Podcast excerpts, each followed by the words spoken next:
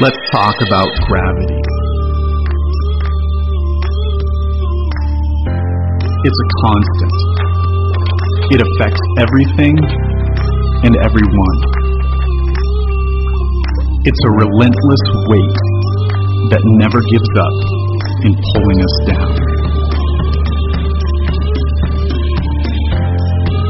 But gravity can be defeated.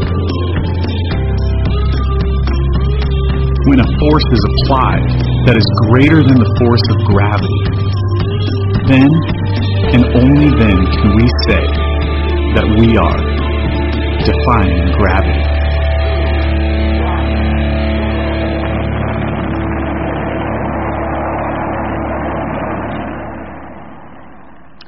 Good morning. Uh, I'm going to start this morning with a question and a story. My question is Who remembers where you were on the 4th of July of 1994?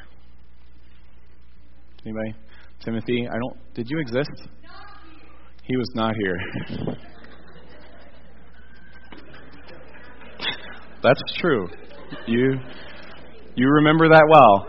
Um, well, I, you know, I'm I'm a lot older than Timothy, so I do remember where I was um, on the 4th of July, 1994. And so let me paint a picture for you. Uh, it was uh, a pretty normal uh, 4th of July. I was nine. Uh, we were living in a small suburb of Wichita, Kansas, which um, basically it's in the middle of nowhere. I could tell you which suburb it was, but it wouldn't really matter.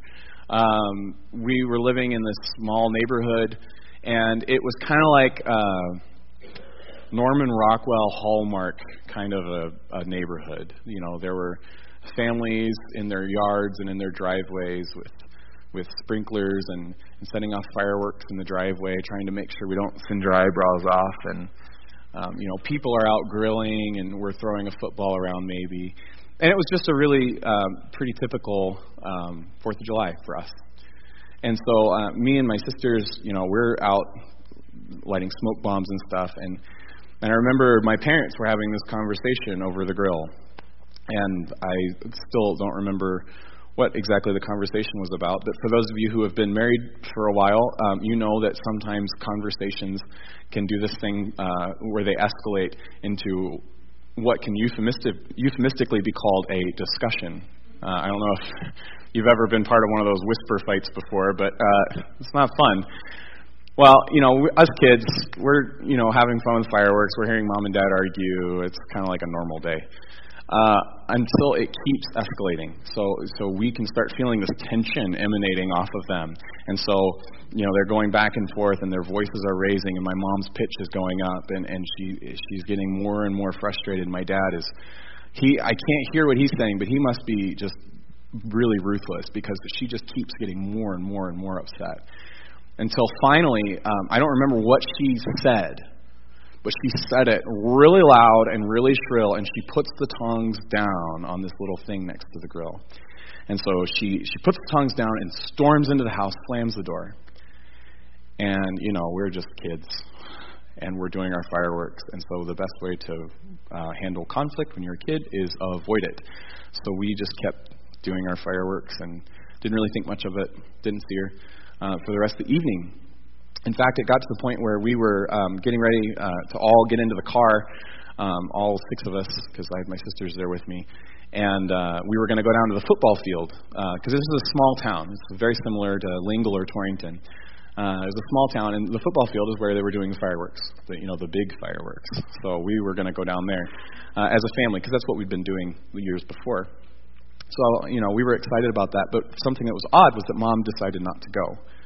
Um, Dad said, she'll be fine. Get in the car. So we just all got in the car and we went off to the high school. And it was a small town, so we were lucky enough to get on one of the lawns that was right next to where they were launching the fireworks.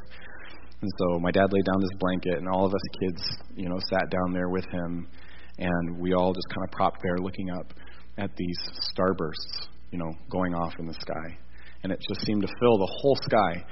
And um, it, I don't know if you've ever been to a funeral where they like shoot a 21 gun salute, but it is a very arresting thing. Uh, these sharp, loud sounds, and so you know, I'm sitting there and I'm seeing these big starbursts, and every you know a couple of seconds it's like, and so, you know, we, we have these, you know, things going off in front of us. And I remember thinking, as I'm looking up at these, these um, colors, just the kaleidoscope of colors, I remember looking up and just thinking, I'm afraid. I had no idea why. I was nine. I mean, think back to your nine year old self and think about how good their cognitive ability was to figure out, oh, how am I feeling? I was just afraid. I didn't know why. So uh, the show was over. Um, people were loading up in their cars, taking their lawn chairs and their blankets. And so we got back in our car and we made the short drive home. So I, I remember watching as, as I'm sitting in the back seat, I'm looking over my dad's shoulder and I see the, the headlights of our car come around our driveway and into our garage, which is now open. And we had a door in the back, very similar to that door right there, actually, that had a window in it. And I remember out of the corner of my eye, I saw something move, and I was like, hmm, that's odd, but you know, I was nine, really short attention span. So I thought nothing of it, and we all went inside. And as soon as my dad shuts the door behind us, we hear out in the garage the car start. My dad looks at us and he says, You kids stay here. I'm going to go out.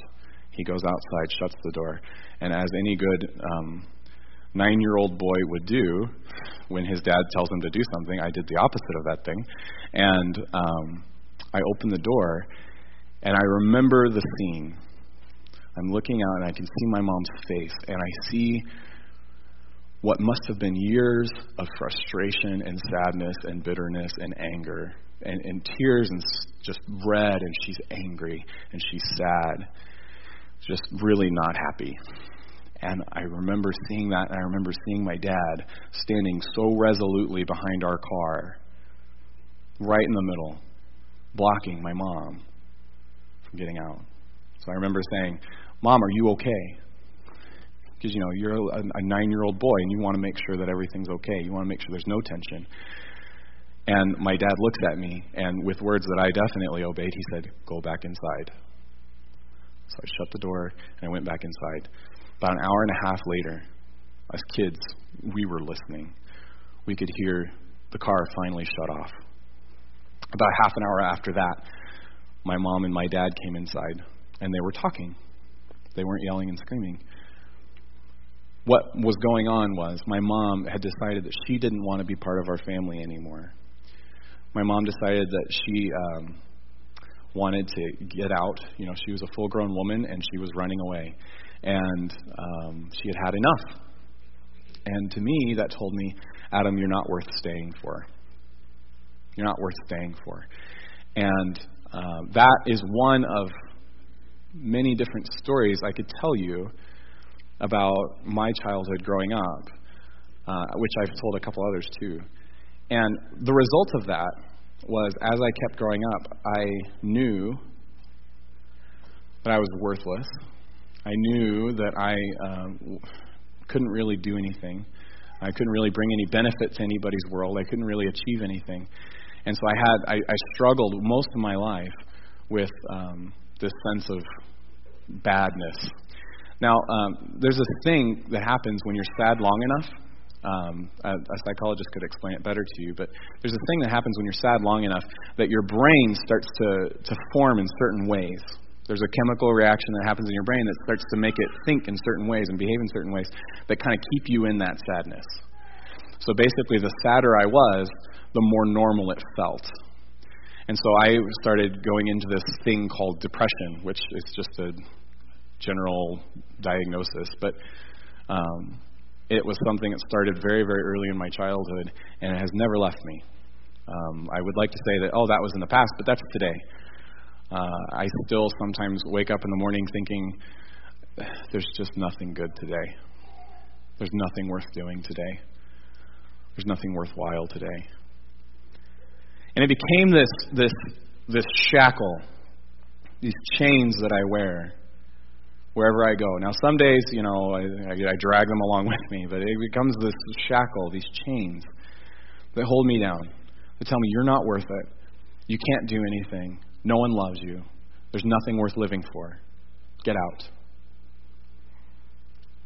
That's pain. That's not. It's not physical pain, but that's that's pain.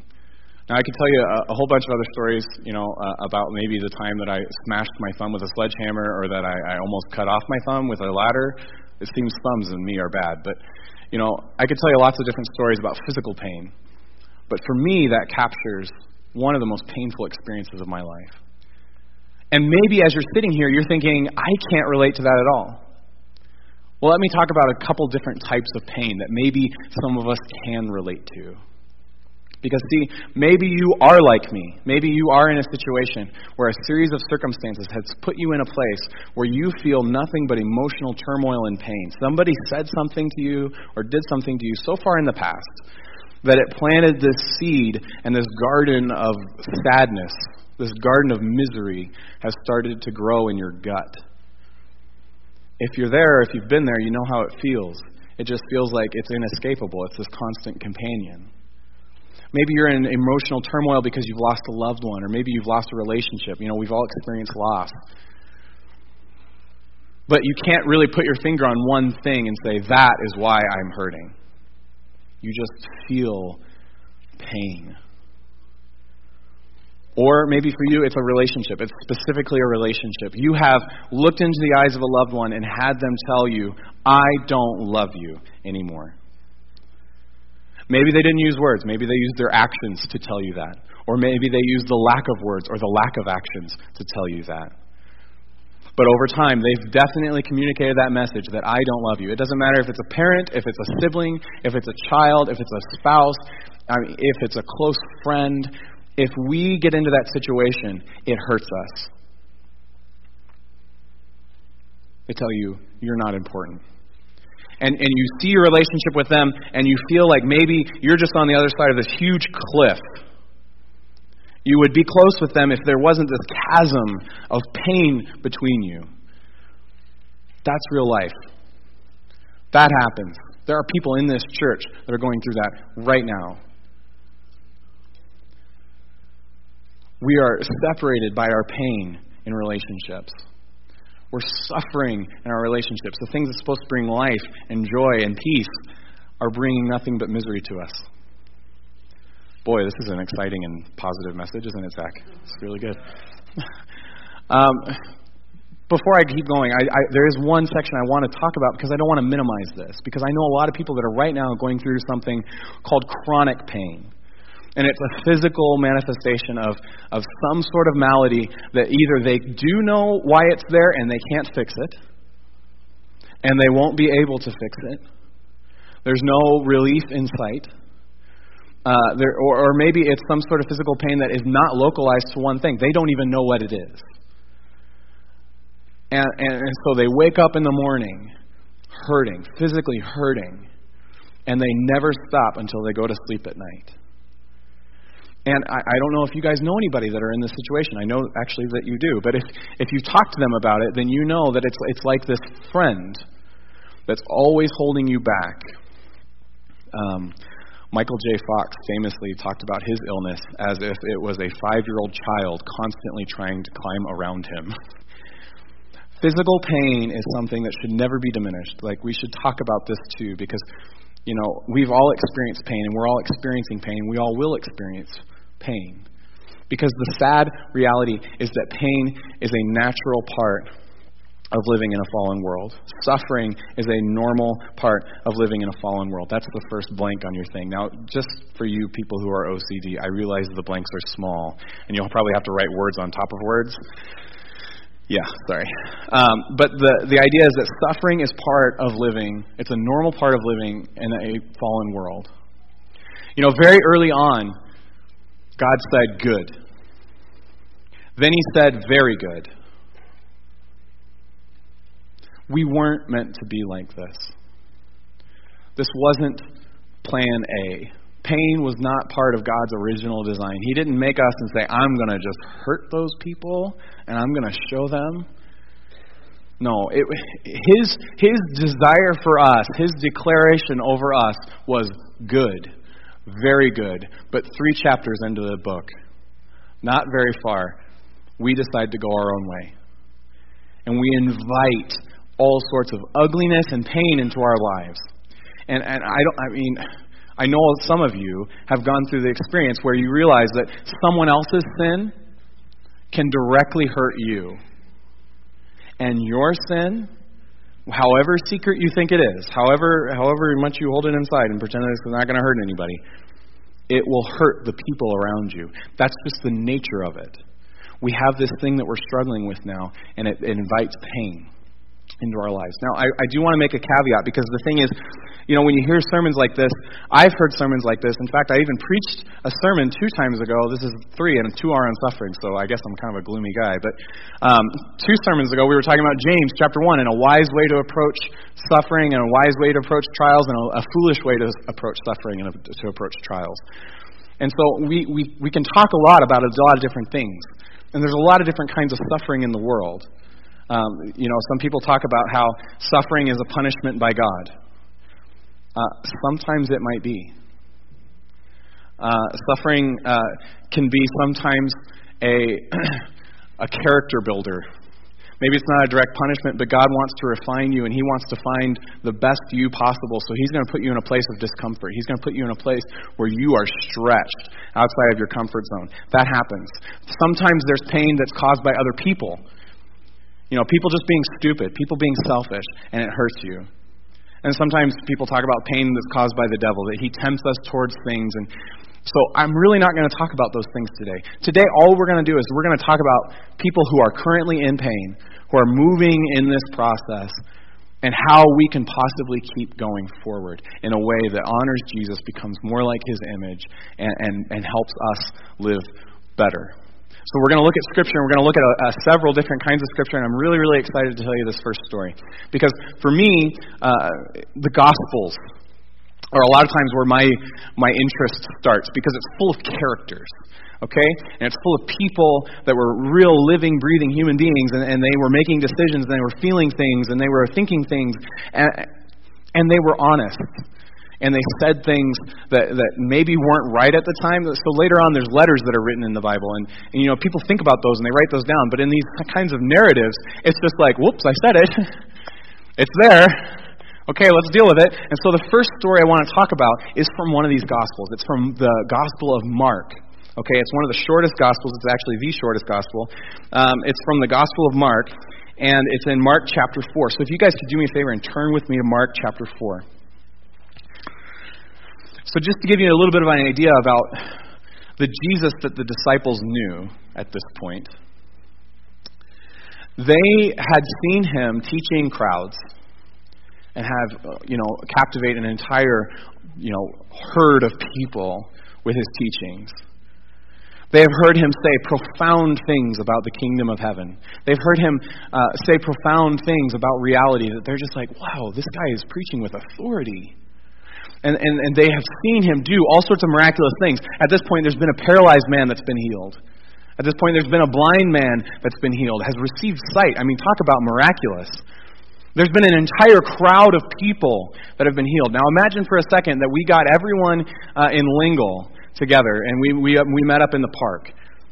And we, we took everyone that was sick, everyone that was feeling ill, everyone that had a chronic disease, it didn't matter what it was. We took everyone along and we lined them up and, and we had them all line up, and we then then a person goes down the line, moves through the crowd, and it doesn't matter what their problem is, he fixes them. Would you say that person has some power? I would say that person has some power, and that's the Jesus that these disciples knew.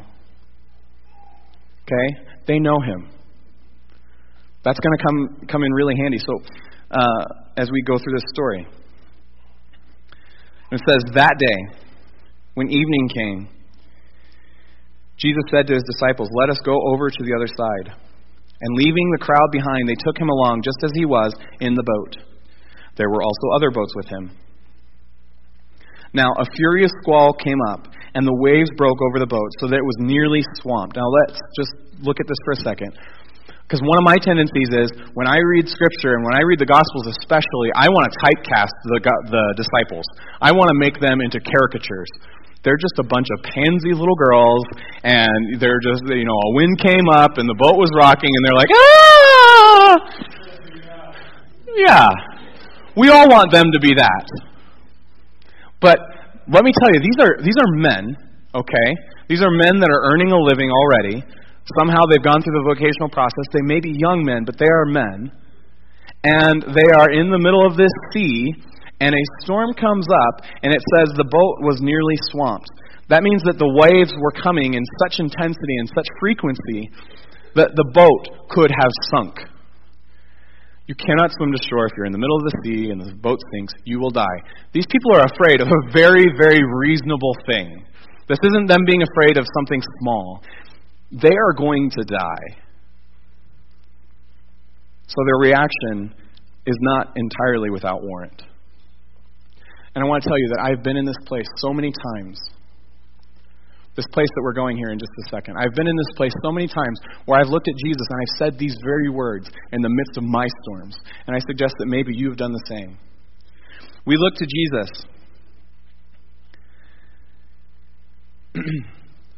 we wake him. And we say, Teacher, don't you care if we drown?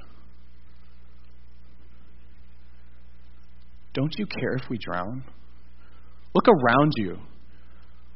We're getting swamped. We're going to die. We're going to drown out here, and no one's going to find our bodies. We're scared, and you don't even care. You're sleeping. If we're honest with ourselves, we've been there with God before, and that's okay. He can take it. The Psalms of Lament, where, where David tells uh, God exactly how mad he is and exactly how sad he is, that's healthy. Okay? So at no point today do, you, do I want you to, you to think that I'm saying that you know you just need to minimize your problems. Okay? Problems are real, and let's deal with them in a real way. So he says, Teacher, don't you care if we drown?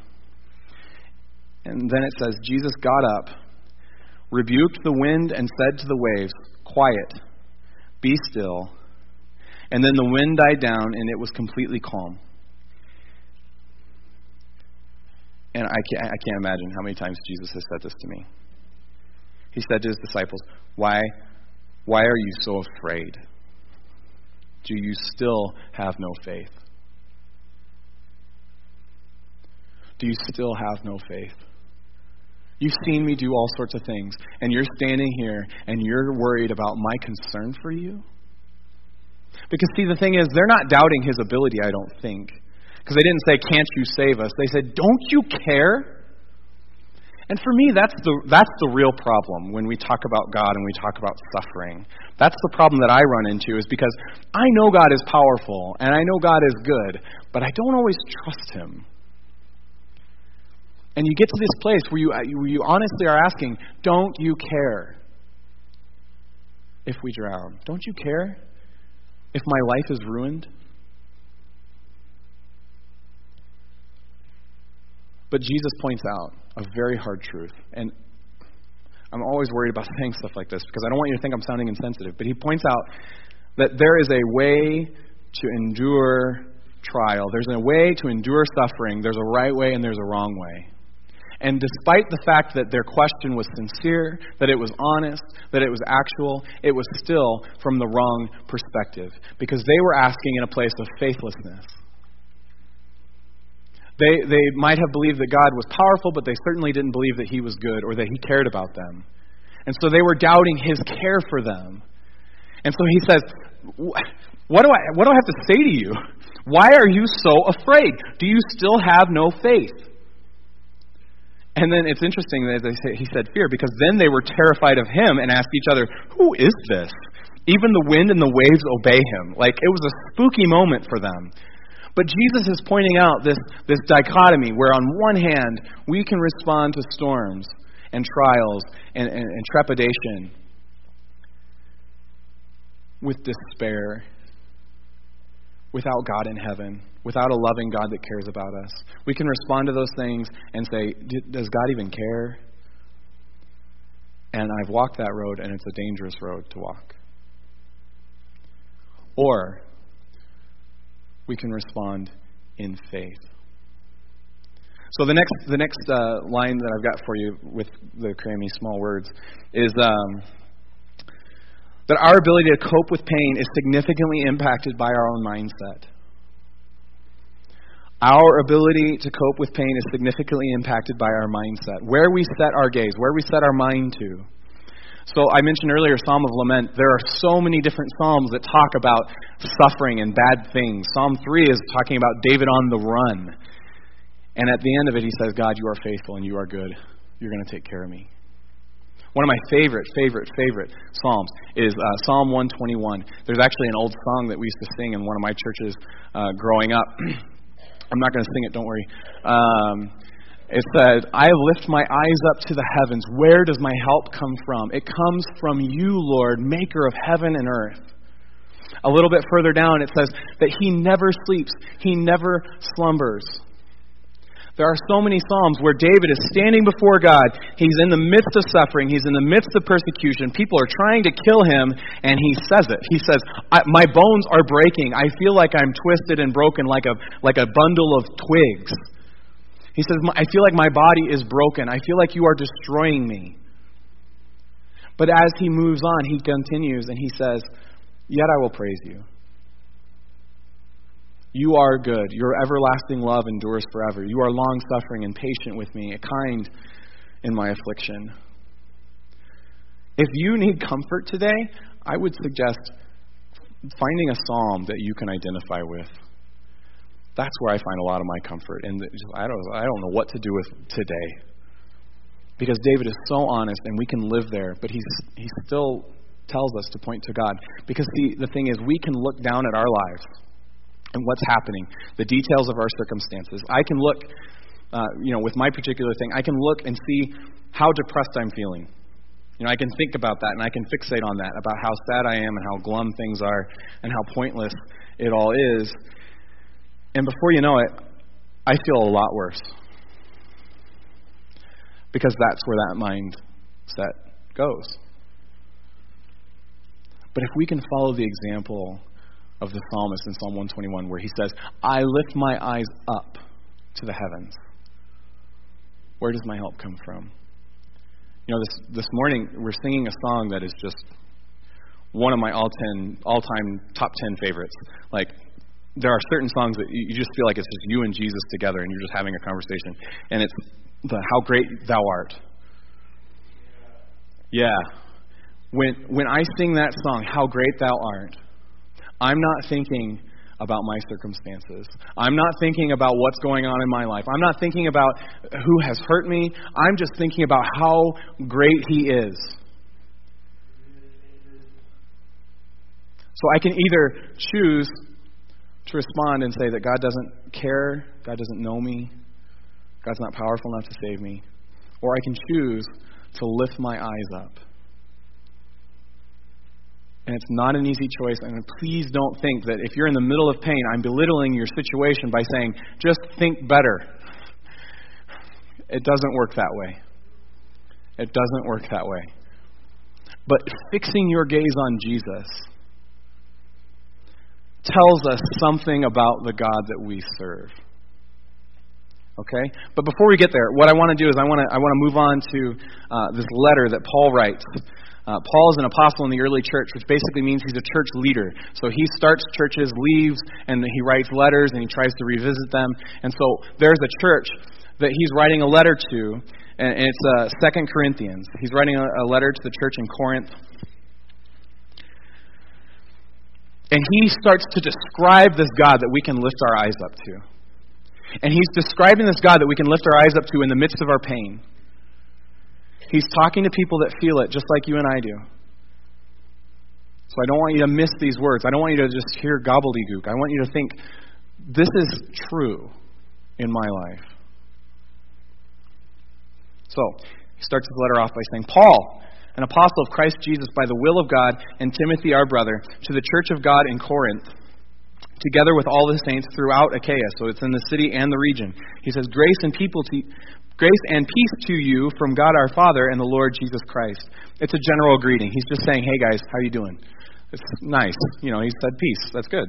Yay. Verse 3, he's starting into his theme though. He's choosing his words very carefully. He says, "Praise be to the God and Father of our Lord Jesus Christ, the Father of compassion and the God of all comfort. Who comforts us in all our troubles, so that we can comfort those in any trouble with the comfort we ourselves have received from God. For just as the suffering of Christ flow over into our lives, so also through Christ our comfort overflows. So he says, May the God of comfort comfort you in the midst of your suffering, so that you can comfort those around you. I want to make a really quick comment that we are in the middle of a community of people, this church, this weird, old, funky community of people that Jesus chose to use for 2,000 years. Like, it's the most important message in the world, and He gave it to people. Eh, go figure, He trusts us. So, we're in this church full of people that are sharing lives with us. And what if Paul were to write to this church and he'd say, May our God comfort you so that you can comfort your neighbor? That person sitting next to you. May our God of comfort, the Father of all compassion, comfort you so that you can bring comfort to those around you. See, the thing is that suffering bonds us together. Um, the words that I chose for the, the, the those p- papers on your lap there are our experiences of pain and suffering can bring comfort to others. He, he uses this suffering, he uses this pain to bond us together if we choose to participate, if we choose to be a part of that plan, if we choose to be a part of that process. I had a discussion with a gal after last service, and, and an honest one, where we were saying, It is so hard to share that I am hurting. Because if you say you're hurting, you're saying, I'm weak. I need help. I need you. That's a very vulnerable place, and no one really likes to go there.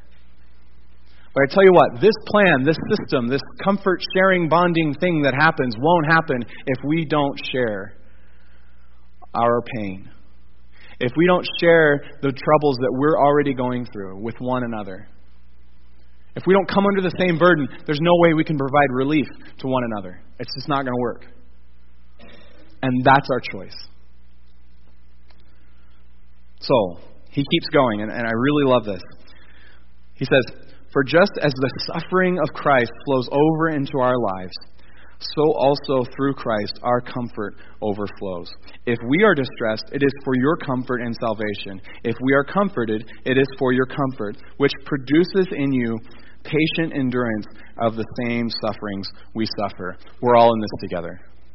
He says, You're not alone in the middle of your suffering. The things that you've suffered, we've suffered too. And if we're suffering, may that be a comfort to us, or a comfort to you. And if we're being comforted, may that be also a comfort to you. Because, see, God is a God of comfort. He's a God of compassion. He's the Father of compassion. He brings comfort to us.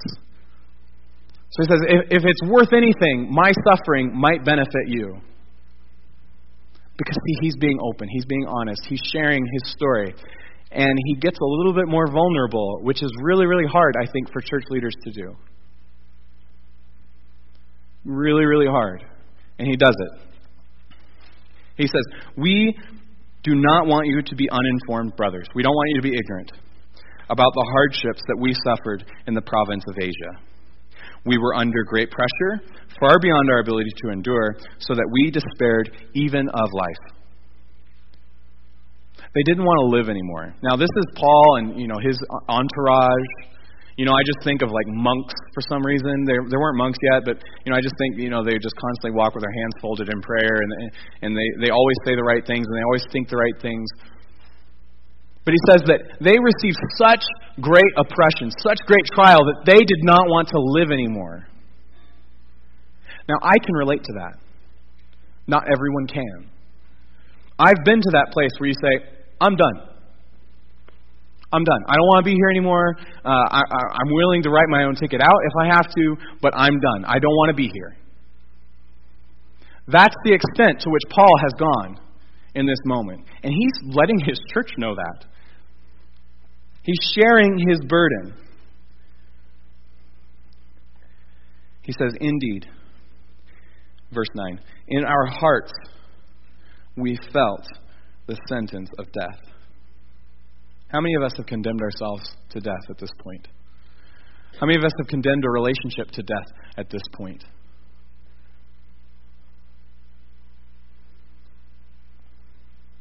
But this happened that we might not rely on ourselves, but on God, who raises the dead. See, he's, he's, he's walking them through this process. He's saying, We were there. We wanted to die. We didn't want to be there anymore. But instead of just going down that road, we looked to God who raises people from the dead. It doesn't matter how far gone you think you are, how much pain you're suffering. It doesn't matter how, uh, how broken a relationship feels, how emotionally broken and shattered you feel. God is faithful, and He is there. He's the kind of God that raises people from the dead. That's just who He is. I love that. He has delivered us from such a deadly peril, and He will deliver us. On Him we have set our hope that He will continue to deliver us. As you help us by your prayers, then many will give thanks on our behalf for the gracious favor granted us in answer to the prayers of many. It's just a, a, a man being honest with his, with his fellow believers, saying, It was really bad. We were in a really, really bad spot. But then we look to God, who's just the kind of God that raises people from the dead. And, and he even points to it. He says, so that. Or actually, in this translation, it's just that, but it's definitely a because uh, in verse 9 when he says, But this happened so that we might not rely on ourselves but on God, who raises us from the dead. See, the thing is, it was never supposed to be this way. Very, very early on, God says, good and very good. And then we broke it.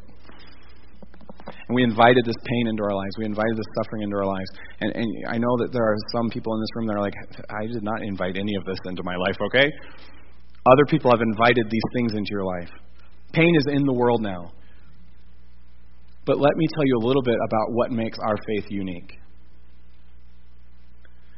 Because of all the world religions that I've studied, I have not found a religion that has an infinitely powerful God that is so intimately close that he came down to earth in the most dangerous, weak way. He came as a little baby.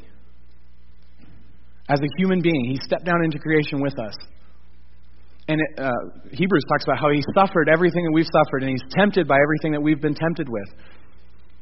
Our God is the kind of God that doesn't just say, there, there. Feel better. You're good. Our God is the kind of God that came down into humanity, puts his arms around us, stands by our side, and says, I know. I know. It hurts. I know. Because Jesus was broken for us. We sang about it earlier. He experienced suffering for us. He experienced temptation for us so that we might not be alone. So, you know, um, I, I realize that in this room there's probably definitely um, some people that are thinking, Adam, that's great.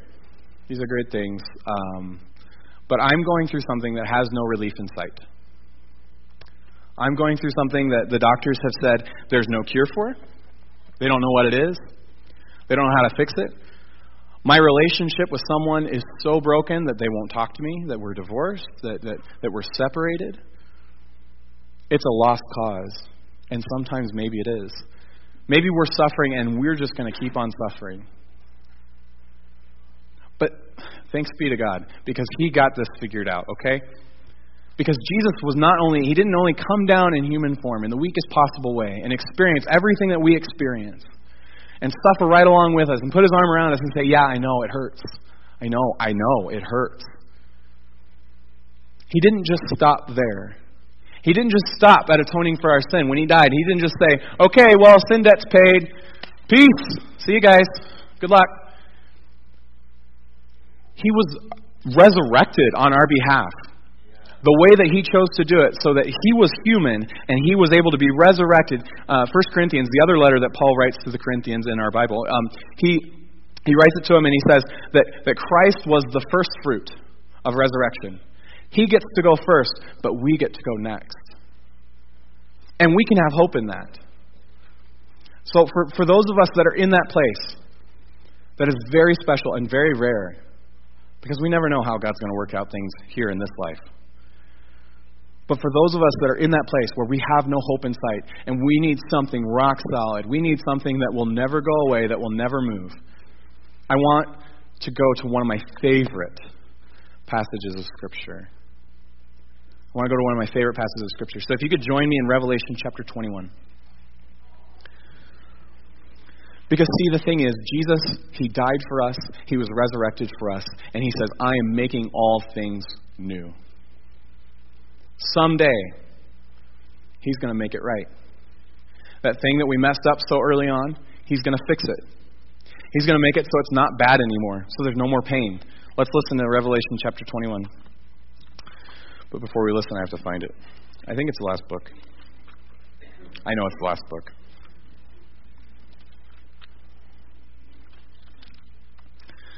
Revelation chapter 21.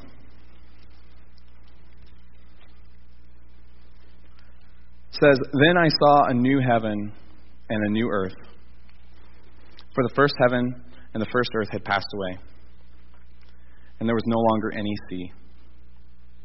I saw the holy city, the new Jerusalem, coming down out of heaven from God, prepared as a bride, beautifully dressed for her husband. And I heard a loud voice from the throne saying, Now the dwelling of God is with men, and he will live with them. They will be his people, and God himself will be with them and be their God.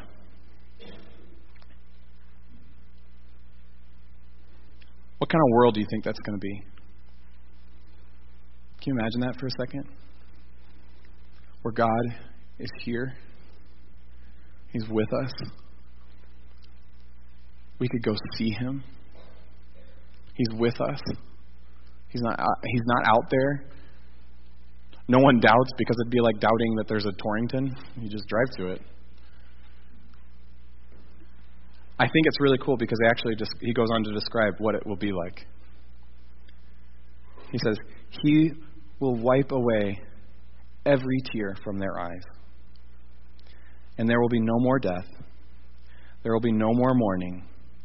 There will be no more crying. There will be no more pain, for the old order of things has passed away." Because see, the thing is, we are living in a way that it shouldn't be. And God saw where we were at, and He decided, I want to be with them. And He is making all things new. So I want to tell you, I'm going to read that again, and I want you to think what it would be like in your life if He wiped away every tear from your eyes.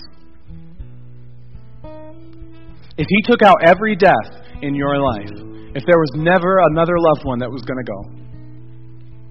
In fact, the ones you've lost, you get to see again. There will be no more mourning. You don't have to, you don't have to be sad about anything that's happened. You don't have to regret things anymore. There will be no more mourning. And there will be no more crying pain. For the old way of things has passed away. We're living in the old way of things right now, guys. And I wish I could tell you that it's just, it's all going to be better. Follow Jesus, everything gets better. But sometimes when we're living here in this old order, it doesn't get better. So if you're in that place and you need that hope for someday, please take courage. It's coming. He's coming again. This is the joy that we have as Christians. We know that Christ is coming again, and He's going to fix it all. He's going to make everything right.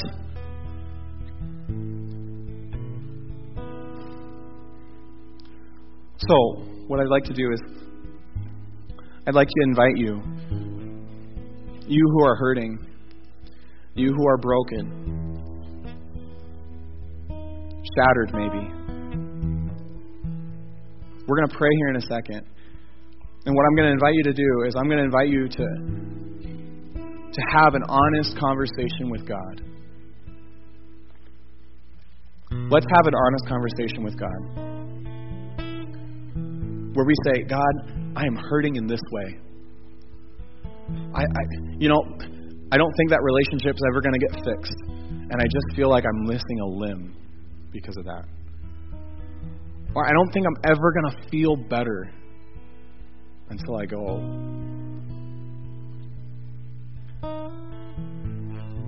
Let's have an honest conversation with God. So take a couple moments right now and, and, and pray where you're at. You can pray out loud or to yourself, I don't care. And then I'm going to close us. So let's let's have that honest conversation. Say, God, this is where I'm at. Please be with me in this. Let's pray.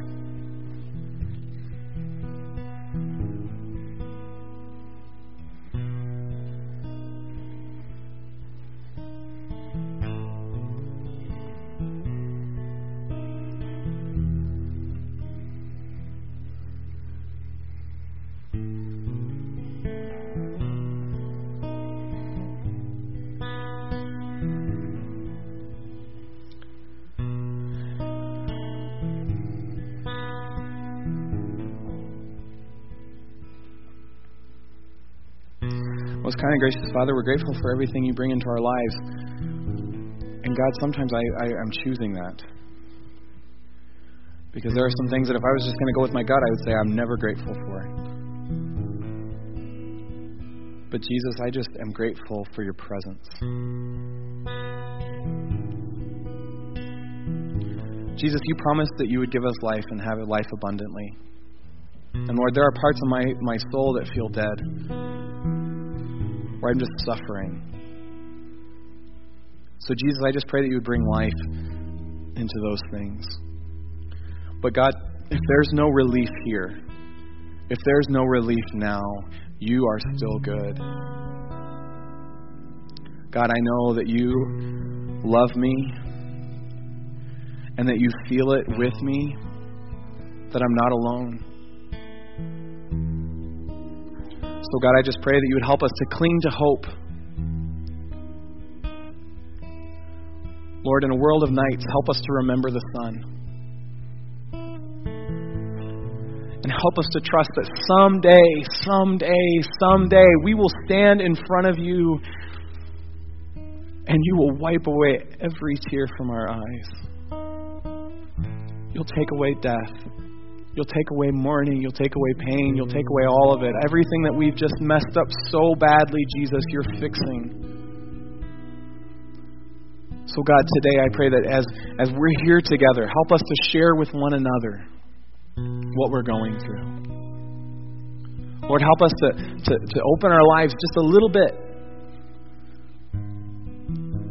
so that we can share suffering, so we can share comfort, so we can be more conformed to your image. Jesus, thank you that you suffer with us. So, God, I pray that you bless us this week. Help us as we worship you to worship you in spirit and truth. Help us to bring these things before you and not pick them back up again. God, we love you so much. In Jesus' name, amen.